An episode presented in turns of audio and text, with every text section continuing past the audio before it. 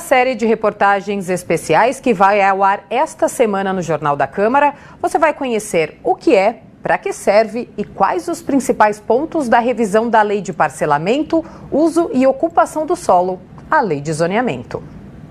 PDE, PDE, PDE.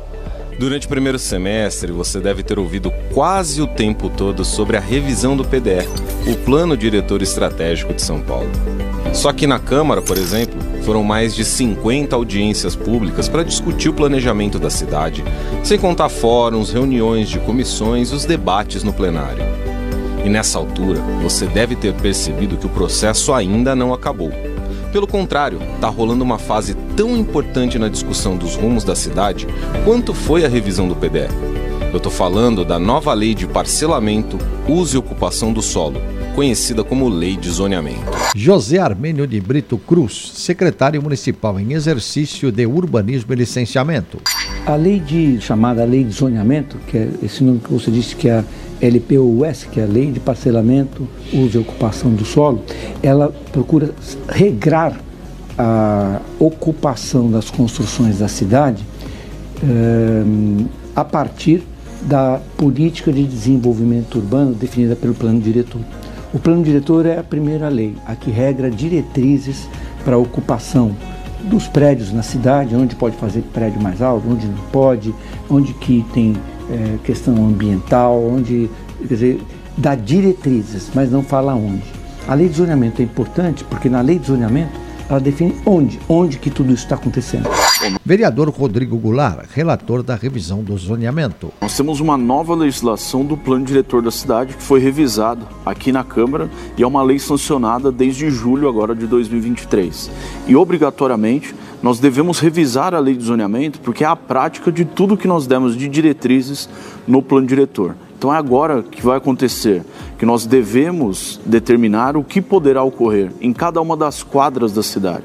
Como é que deverá ser o tipo de construção, o que pode e o que não pode funcionar nesse tipo de construção. Então agora é a prática de tudo que nós previmos na legislação do plano diretor, que é agora vigente, atualizado em 2023.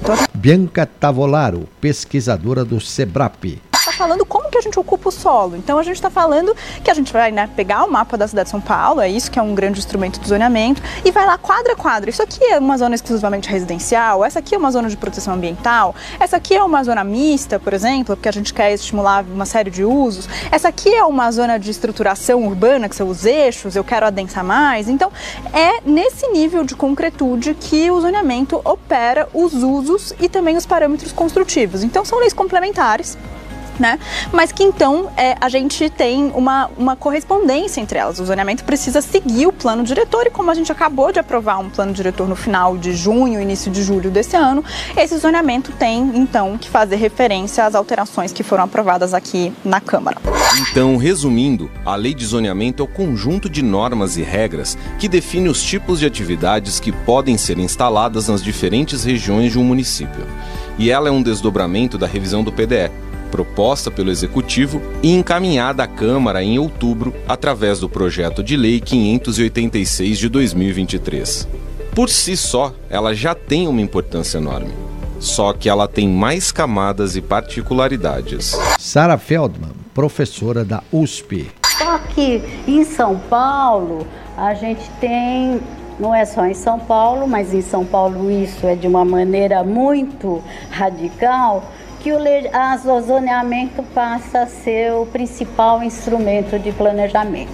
Eu fiz a minha, o meu doutorado em 1996 e que eu peguei porque eu peguei como se construiu o zoneamento em São Paulo, que foi aprovado o zoneamento geral pela primeira vez em 1972, né?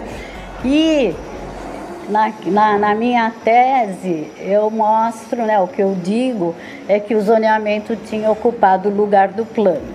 Porque realmente, né, se você perceber, né, se a gente historicamente for, for ver, ganha uma, uma, um protagonismo incomensurável.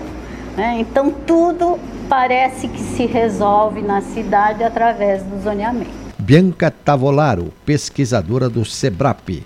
A gente pela primeira vez, né, colocou uma série de decisões importantes que estavam no plano diretor para a lei de zoneamento. E uma das grandes decisões que esse plano aprovado tomou foi a possibilidade de aumentar essa área.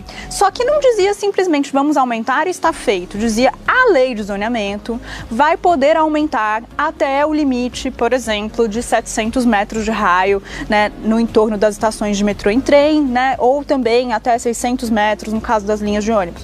Então, deslocou a competência, deslocou a arena para a lei de zoneamento e por isso, então, tem uma espécie de revival revival aí para quem está acompanhando a discussão, do tipo, bom, mas não tinha acabado, a gente não tinha decidido isso no plano diretor, e a resposta é não, porque a redação fez justamente isso. Então, o zoneamento já é um instrumento super debatido, porque ganha concretude, essa quadra entra, essa quadra não entra, muda o parâmetro dessa, e ainda tem essa decisão de fundo super grande, super importante para a cidade, colocada para a discussão do zoneamento também.